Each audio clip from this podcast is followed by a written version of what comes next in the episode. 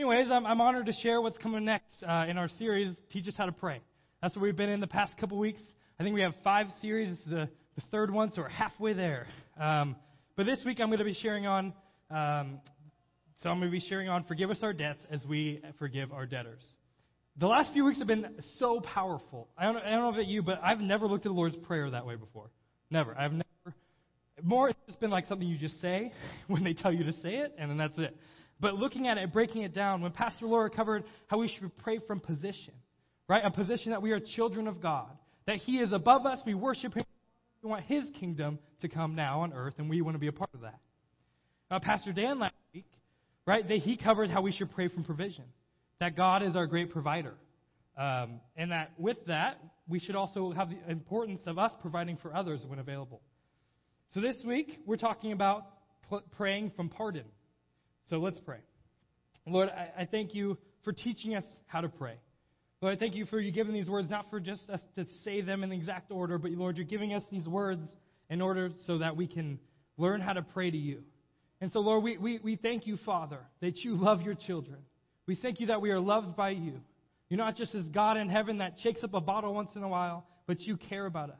You have a personal relationship with us. Lord, we want your kingdom to come, and your will be done on earth as it is in heaven. Lord, we thank you. Lord, we thank you for being our provider. You provide all of our needs. You provide everything we need.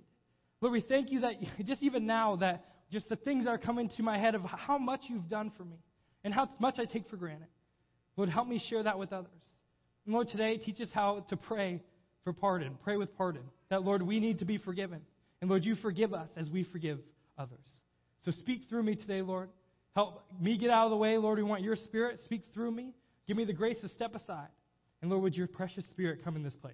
In Jesus' name, amen. Amen. So would you pray the Lord's Prayer with me together? Our Father, which art in heaven, hallowed be thy name. Thy kingdom come, thy will be done, in earth as it is in heaven. Give us this day our daily bread, and forgive us our debts as we forgive our debtors. And lead us not into temptation, but deliver us from the evil one. For thine is the kingdom, and the power, and the glory, forever and ever. Amen. So we're talking about today, forgive us our debts as we forgive our debtors. Now, what I want to point out is I want to kind of break it down. What does those words mean so we can understand what does that mean? So to forgive, in the Greek, what the New Testament is written in, it's aphami, which I had to practice a lot. Aphami, which means to let go, to send away, to let be. And it's a verb, so it takes action, it takes work to put into motion. Now the word debts, ophilema, means, which is to owe what is justly due. So in other words, when we're praying the first half of this statement to ask God to forgive us our debts, we are asking Him to send away and let go of what is justly due to Him. So, okay, well, so then the question we must ask ourselves is, what do we owe God? What do we owe God? Well, yes, everything. That's good. Well, we're going to break it down. We're going to look at some scriptures. So Romans 6:23, it states this, "For the wages of sin is death." Well, maybe some of you are like, well, I don't sin that much. Well, let's go to the next verse, Romans 3:23. It says, "For we all fall short of the glory of God." In other words, we've all sinned. We all need forgiveness. We don't deserve to be forgiven. And Paul is talking to the Corinthian people, and he's telling them what they all they did wrong. And so I'm going to read it. It's 1 Corinthians 6:9 through 10. "Or do you not know that wrongdoers will not inherit the kingdom of God? Do not be deceived. Neither the sexually immoral, the adulterers, nor men who have sex with men, nor thieves, nor greedy, nor drunkards, nor slanderers, nor swindlers were inherit." In Romans, the end of Romans 1:29 through 31, he's talking to the Roman people what they have been doing. "And they have become filled with every kind of wickedness, evil, greed, depravity. They are filled with envy, murder, strife, deceit, malice. They are gossips, slanderers, God-haters, insolent, arrogant, boastful. They invent ways of doing evil. They disobey their parents. They have no understanding, no fidelity, no love, no mercy." I don't know about you, but I've made that list multiple times. I've been on that list multiple times. I have fallen short in so many ways. I'm so desperate in need for God to forgive me, to save me. And it's important to look at that. And you might be asking, why am I sharing everything like that? Why am I sharing all the things we've done wrong? We want to hear all the good things that Jesus does for us. But I think it's so important for us to acknowledge at first our need for Jesus to forgive us. To see our brokenness. See how far from God we are. That we need Him to forgive us. And we learn how to walk in that spirit of forgiveness.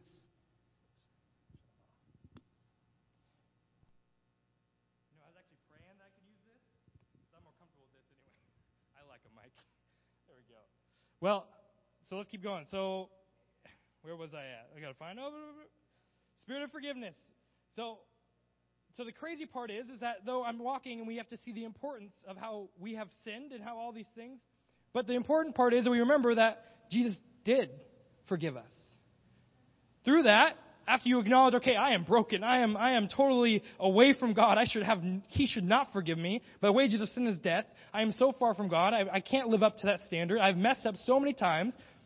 But then, Jesus has saved us. He has made us clean. Because the important part of these scriptures I shared is there's always a second part to that scripture. So let's look at the full scripture. Romans 6:23 says, "For the wages of sin is death, but the free gift of God is eternal life through Jesus Christ our Lord." Amen. Romans 3:23-24, the next verse if you read it, "For all have fallen short of the glory of God, and all are justified freely by His grace through the redemption that came by Jesus Christ." Amen. Or even in Corinthians, when I read all the things that those people were doing, and in the next verse, 1 Corinthians 6:11, it says, and that is what some of you were, but you were washed, you were sanctified, you were justified in the name of the Lord Jesus Christ and by the Spirit of our God. Wow. Wow, some of us, we were those things, but now we're washed, now we're clean. "For I am lost, I am broken, I fail again and again, but through my faith in Jesus and through true repentance of my sins, I am made clean in God's sight." Through what Jesus has done for us by dying on that cross. That's why I love all the songs we sing today. It was about like redeeming and what Jesus did for us on the cross. It's just a good reminder to be like, we are broken. And bring on humble. Some of us we can get in the habit of being like, "Oh, I'm a Christian, I'm saved," you know. But then there's that pride that comes up. But just to remember and humble ourselves, be like, no, we were broken, and God saved us, and God is saving us still. When we mess up, if we repent, He's still coming and telling us to run back to Him.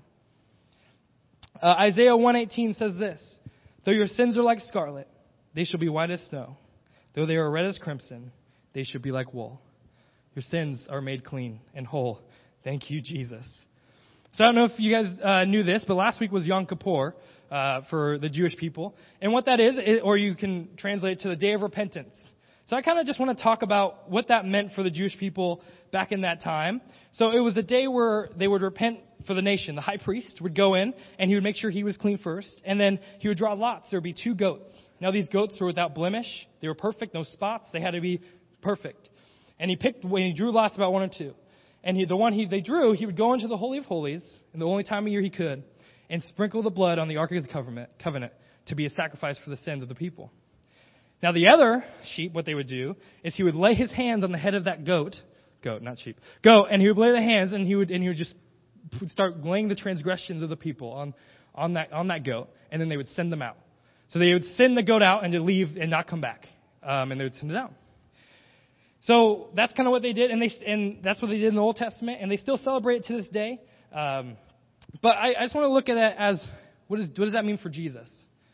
Right? So there's such a beautiful symbolism. Is Jesus, if the book of Hebrews, it states he is compared to the ultimate high priest. In Hebrews, it says he can be the ultimate high priest. So on the day he was crucified, the symbolism there is that he took place of both of those goats. That he walked in, not only was he the high priest, he walked in the Holy of Holies, but he instead of those goats, he was without blemish. He didn't sin, right? So he was perfect. And he walked in, and he died, and with all of the transgressions laid upon him, all of ours, all of our sin, all of our filth, all of the things we do is laid upon Jesus. And he died right there. And so that was the final day of repentance. That's the final day of Yom Kippur, and it's so beautiful to see how Jesus fulfilled all of that through the Old Testament. Now he's the fulfillment of that. He's the ultimate high priest. It is so important. Praise God. I mean, it is so important to see that. That one, we must humble ourselves and admit that we are broken and we have fallen short by our own power. But on the other hand, we must walk in the spirit of forgiveness, because Christ has made us new. Christ, our mistakes have been forgiven, and he is showing us a new way to be human, full of life and full of love. We should wake up every morning with thankfulness for what Jesus has done for us. Now, when I wake up, it's hard to do that, but are we thankful for Jesus this morning? Amen? This morning, are we thankful for Jesus, what he has done for us? We are broken people. We have fallen short. We continue to fall short. Yet, our repentance of our sins and faith in Christ, we are made clean. I'm going to say that multiple times in this sermon because I think we need to hear it. Through repentance of Jesus and faith in him, we are made clean. And I think this is also very important to remember, because the next part of the scripture is very hard to walk out without the acknowledgement of our need for the Messiah and what he did for us. To see how much we need him to forgive our debts, then we can start to walk out forgiving others. So the next part of the scripture is, forgive us our debts as we forgive our debtors. So the second part of the scripture, the word as is very important here. It's a conjunction that combines the first half of this statement to the second half. And Jesus is setting up a comparison by the way we forgive, and the way God forgives us. Now, this can be a dangerous prayer. If you really look at it, it can be a very dangerous prayer, because what you're saying is, God, treat me like I treat others in the area of forgiveness. Ooh. We're repeating that, right? You're in like your little church, and when I'm a kid, and they're saying, "Okay, say the Lord's Prayer." But like, I'm saying that, like, Lord, if I'm not forgiving others, don't forgive me. Ooh, I don't like hearing that much. That's hard to hear. Now, I'm going to stop for a second. I'm not telling you that we have the power to forgive people's sins.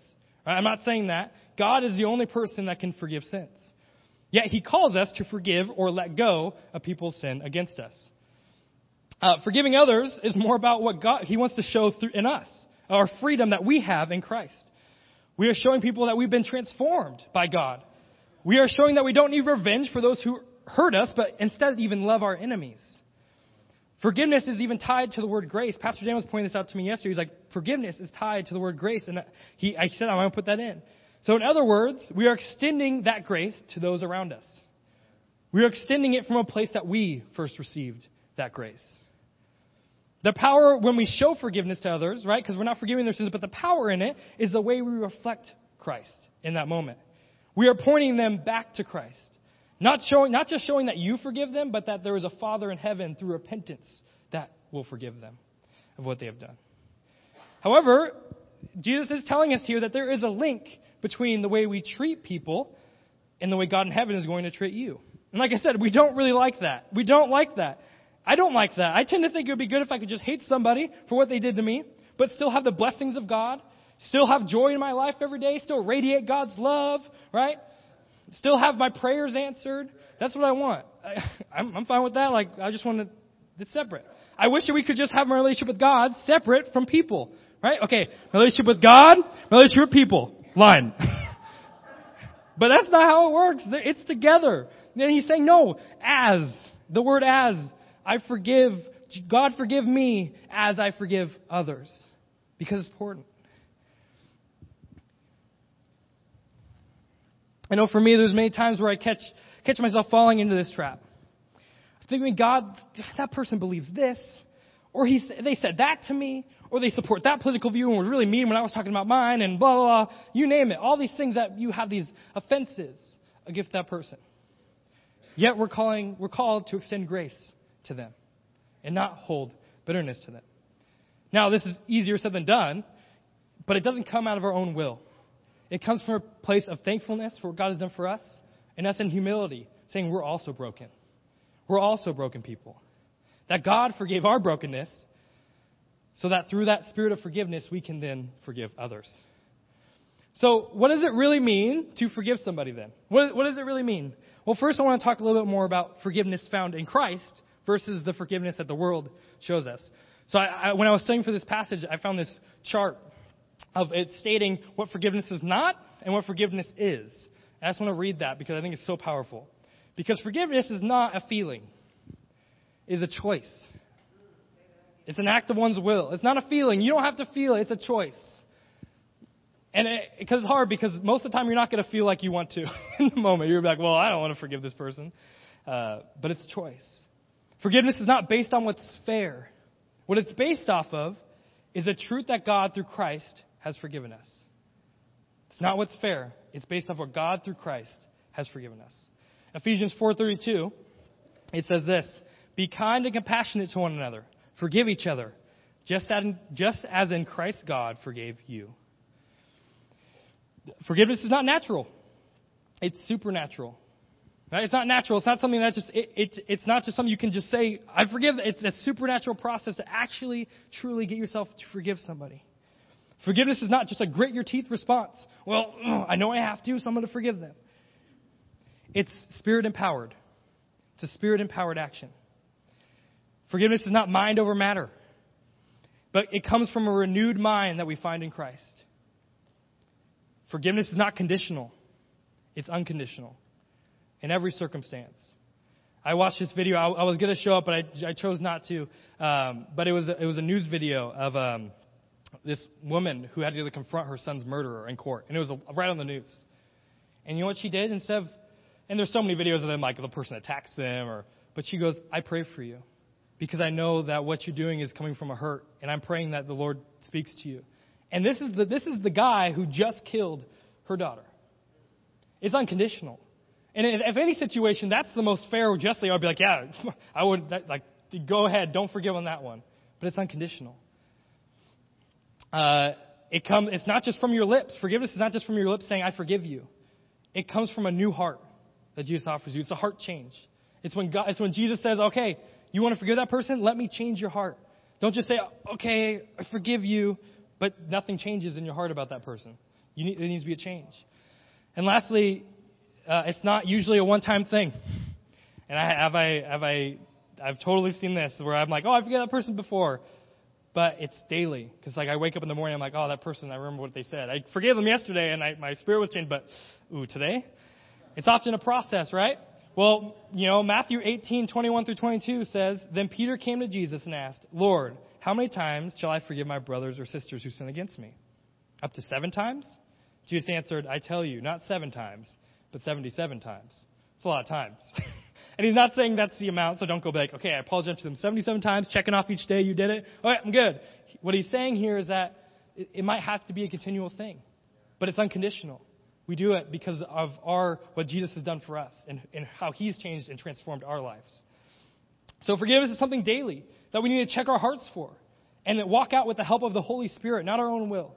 If you're trying to walk it out by your own will and trying to just do it because it's the right thing to do, it's going to be really hard. It's by the help of the Holy Spirit and saying, "Jesus, I need you to transform my heart in this area. I need you to help me."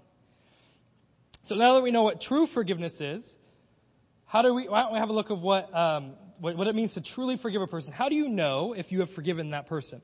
Well, I was also studying this, and somebody was writing these 9 points, and I was like, "Oh, these are so good too."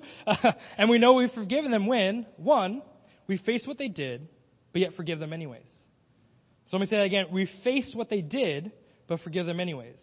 Because I don't think Jesus is telling us here, don't feel hurt over it. When someone wrongs you, just get over it. Like, let it go. Don't even feel that feeling. No, acknowledge that you're hurt, right? I'm hurt. That really hurt me. But what's important is that you face that hurt that person's done to you, and through that process, let Jesus give you the ability to turn that into forgiveness. Number 2, don't keep bringing it up to them. And I don't know, you have those friends in your life that, you know, you're with, and they're like, "Oh yeah, I forgive you. It's something you messed up a long time ago." But every time you're with them, they always bring it up again and again and again. And that might be some of you. Some of you might be doing that to somebody. But does that really show that you've really forgiven them? In your heart, you're still bringing it up. It's still bothering you. It's still affecting you. 3, don't talk about it to others. Don't gossip. If you're gossiping, does that really show that you've forgiven that person? Number 4, show mercy instead of judgment. Just like God has shown us. Just like God has shows mercy instead of judgment. And it's not our job to judge. You know, we read the end of Romans where it's talking about all those things they were doing. Well, if you go to the 2nd chapter of Romans at the very top, it says, don't judge because you were them too. Like, why are you judging? We were broken as well. Just because they're doing that doesn't give you the right to judge them. We show mercy. That's what we're called to do. God is the only one who can judge. And 5, you refuse to speak evil of others. Instead, we would speak encouragement and life-giving things about those people. 6, how you know when you've forgiven them is when you choose not to dwell on it. Now, this doesn't mean you don't think about it, right? Because it might come up. We'd be like, oh, man, that really did bother me. I know I forgave them, but it's really still bothering me. But that's okay, but don't dwell on it. And in those times, instead, spend your time in the Word. Spend your time in prayer. Let Jesus be the thing you dwell on in those moments. 7, whew, this is the hard one. Ask God to bless them. So this is funny because when we were praying for Trump, I was thinking, man, the people who might be hearing this or watching this who really don't like him, that, wow, it's really hard to pray and bless him. It's really hard. But and you got to be like, well, I don't have to bless him. That's not what it says. Well, Romans 12:14, I don't think I have this in the slide because I added it later, but he says, bless those who persecute you. Bless and do not curse. Who persecute you. Bless those who just, everyone, you bless them. And I was thinking about, that song like, Lord bless you and keep you. When you're singing that song, I guarantee you're only thinking about the people you like. Right? You're not thinking about the people that you're like, oh man, I really don't like you, but Lord bless you. Right? You're only thinking about those people you really like. But the Lord is calling us to bless even those that it's hard. Then when it's hard. 8, when you're learn to forgive when you don't rejoice in their suffering. Now, this is a silly example, but when I played baseball in high school, I was more of a quiet one. I didn't really get into much of with the team and or anything because a lot of the baseball players, and those of you who might know baseball players, some of them can be pretty cocky and full of themselves. You have to be very confident at this sport, right? So if you're very confident, usually that means success.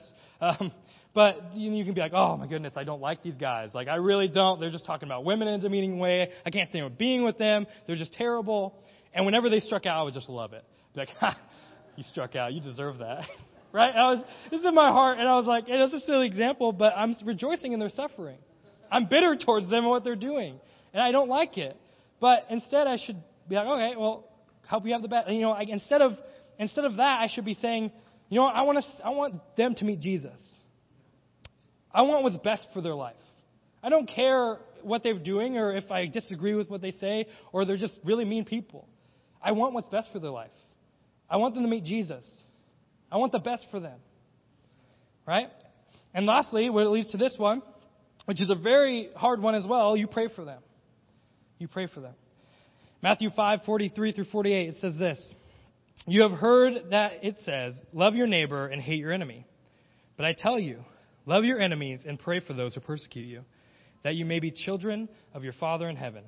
He causes the sun to rise on the evil and the good, and sends rain on the righteous and the unrighteous. If you love those who love you, what reward will you get? Are not even the tax collectors doing that?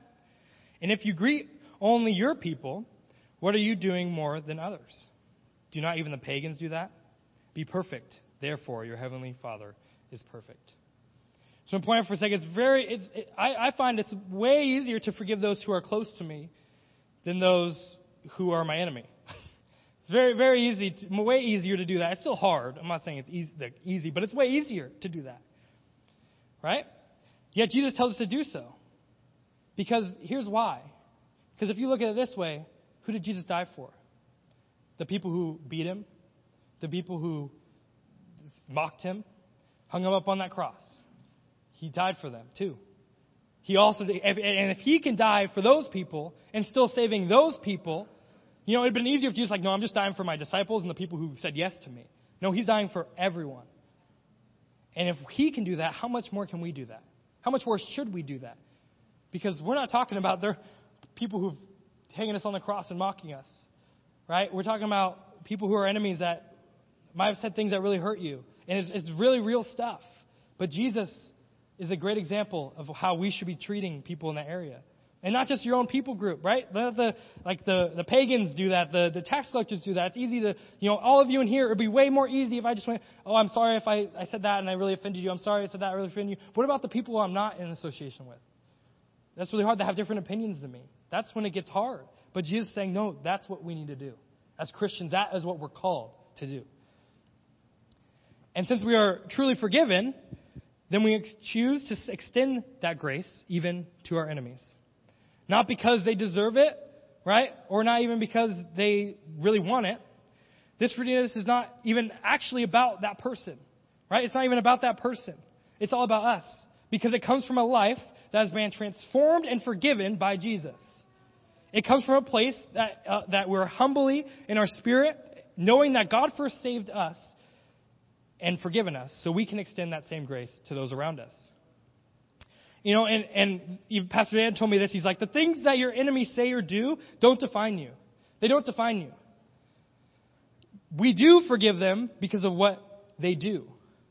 We don't do it.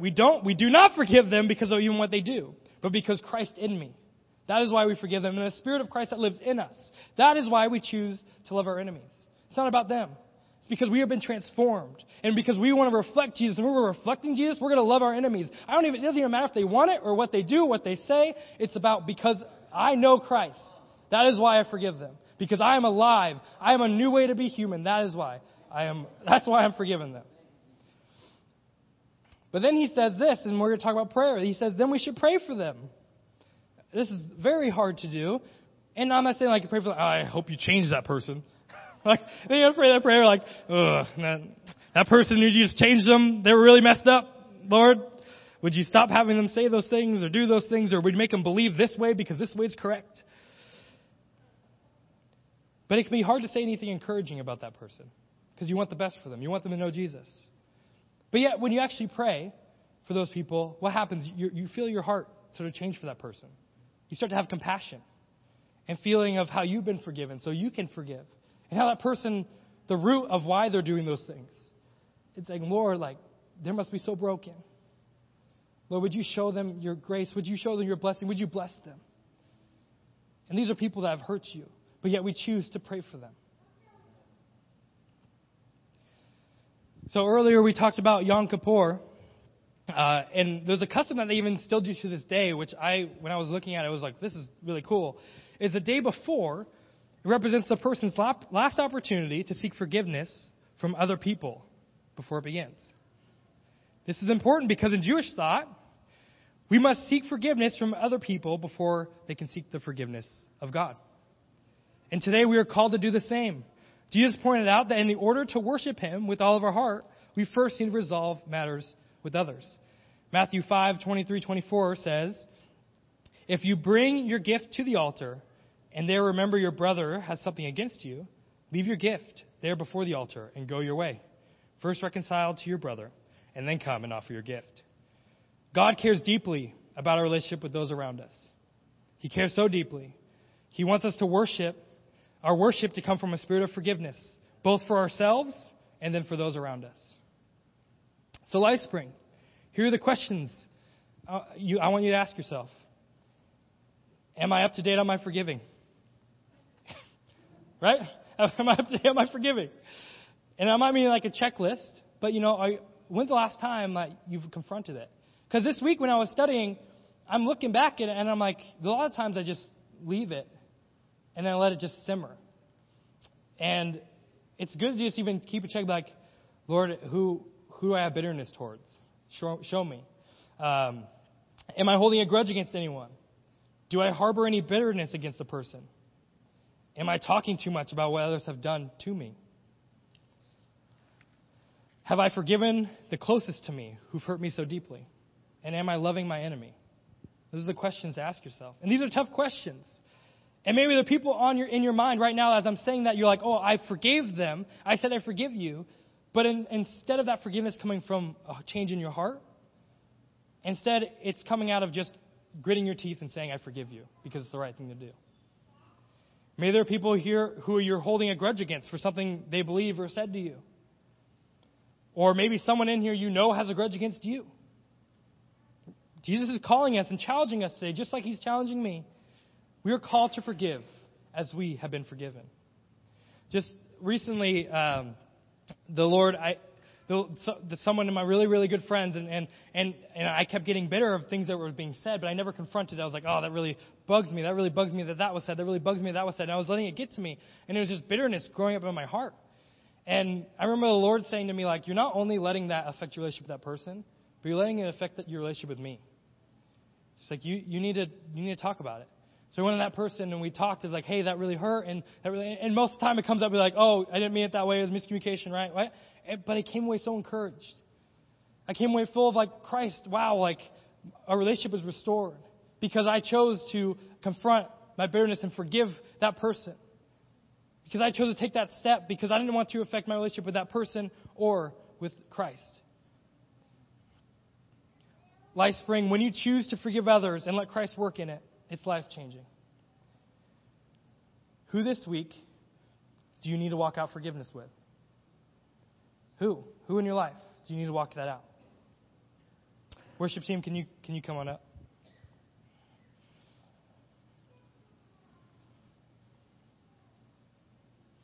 I think it's beautiful today we actually get to take communion. And just like we talked about in the first half of this message, we get to remember what Christ has done for us. Remember that he shed his blood and broke his body for you, for me, for those who were his enemy. In order for our debts to be forgiven. That if we repent and believe that we are forgiven. Just like Isaiah 1:18, it said, our blood was like crimson. Now it's white as snow. It's made clean. It's washed away by what Jesus did for us. We have the opportunity this morning to remember how lost we are without the sacrifice that Christ has made for us. And during this time, I want to reflect on those things. What does it mean for the body of Christ to be broken for you? What does it mean for the blood of Christ to be shed for you? Maybe this time, it's a time you need to repent before the Lord. Maybe you're walking your own way. Maybe it's time to repent and run back. And say, Lord, I know I'm broken, I know I'm lost, but I know you promise.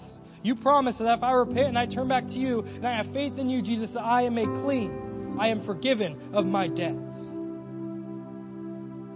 Maybe this time you need to fix your eyes on Jesus again. And say how thankful for what he's done. Maybe you lost sight of how broken you were. You let a pride rise up in you. Maybe this morning you need to say, no, Lord, I am broken. I have messed up. And I'm just so thankful for what you've done through your blood and through your body broken for me. And maybe there are people in here who never have given their life to Jesus before. Maybe it's never been truly a moment where you've said, okay, I fully surrender to you, Jesus, for what you've done for me. And this morning it's a great time, for the first time, say, no, Lord, I'm choosing to walk in forgiveness, that my debts are repaid. Thank you, Jesus. So what we're going to do is we're going to take the next minute or so, and I just want you to spend time with you and the Lord. And just whatever he's speaking, whatever you need to do, and just meditate on, we're about to take communion. Meditate, do I need to repent? What do I need to do, Lord? Or just thankfulness, Lord, what? We're so thankful for you. So would you spend that minute just silence before the Lord?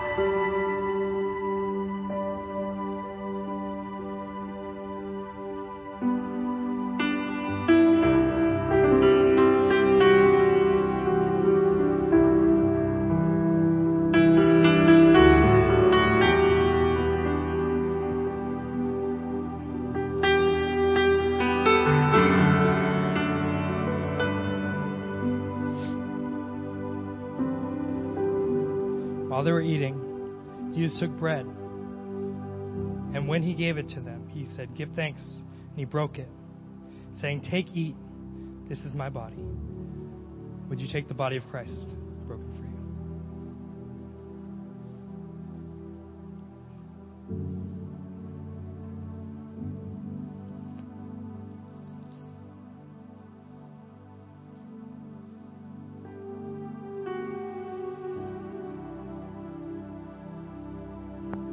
Then he took a cup, and when he had given thanks, he gave it to them, saying, "Drink from it, all of you. This is my blood of my covenant, which is poured out for many for the forgiveness of sins." Take the blood of Christ.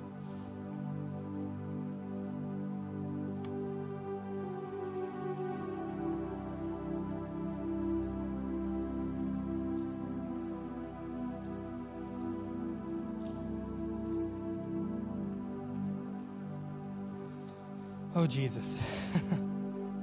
So powerful. Thank you. I'm just overwhelmed by what you've done. I'm overwhelmed, Lord, by how much you've done for me. I'm overwhelmed by how you could even forgive me. I'm overwhelmed by how your blood and your body is broken for me and for everyone out there. Lord, I'm overwhelmed. I'm in your presence, Lord. I'm caught up in your presence. I don't want to leave. Jesus, you're everything. You're everything to me. Lord, forgive me of my sins. Forgive me of I repent right now. I repent of what I've done. I repent of everything where my heart is not fixed on you. Lord, would you turn it back? Would you turn it back to you, Lord? Lord, would you teach me? Teach me how to forgive those around me. If you first poured your grace out on me, I want to extend that to others around me. Lord, show me. Show me who. Show me who you have in my mind. Show me who you need me to extend this grace to. Who am I bitter towards? Thank you, Lord. So powerful. So powerful. So as we close, and after we just had a posture of acknowledgement of our need for Jesus and how thankful we are, during this closing song, I encourage you to remember you are free. You are free. Yes, we acknowledge we are broken, but you are free in Christ. But also, I want you to ask yourself these questions. Again, am I up to date on forgiving? Am I holding a grudge against anyone? Am I harboring bitterness against a person? Am I talking too much about what that person has done to me?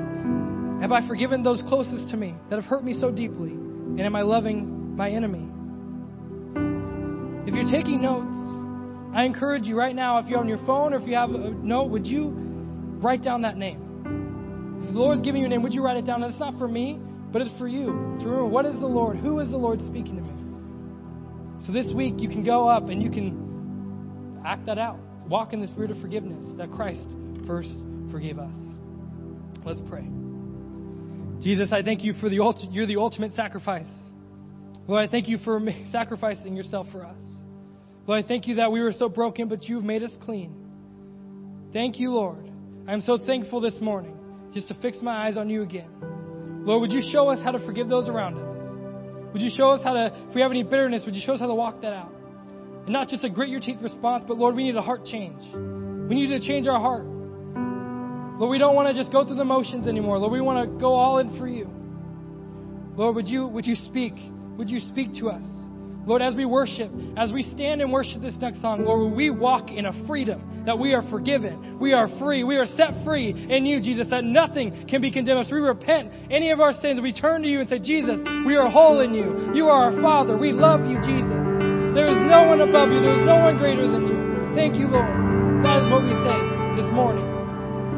Thank you, Lord. So as we worship, Lord, would you all stand with me as we close and say, we are free.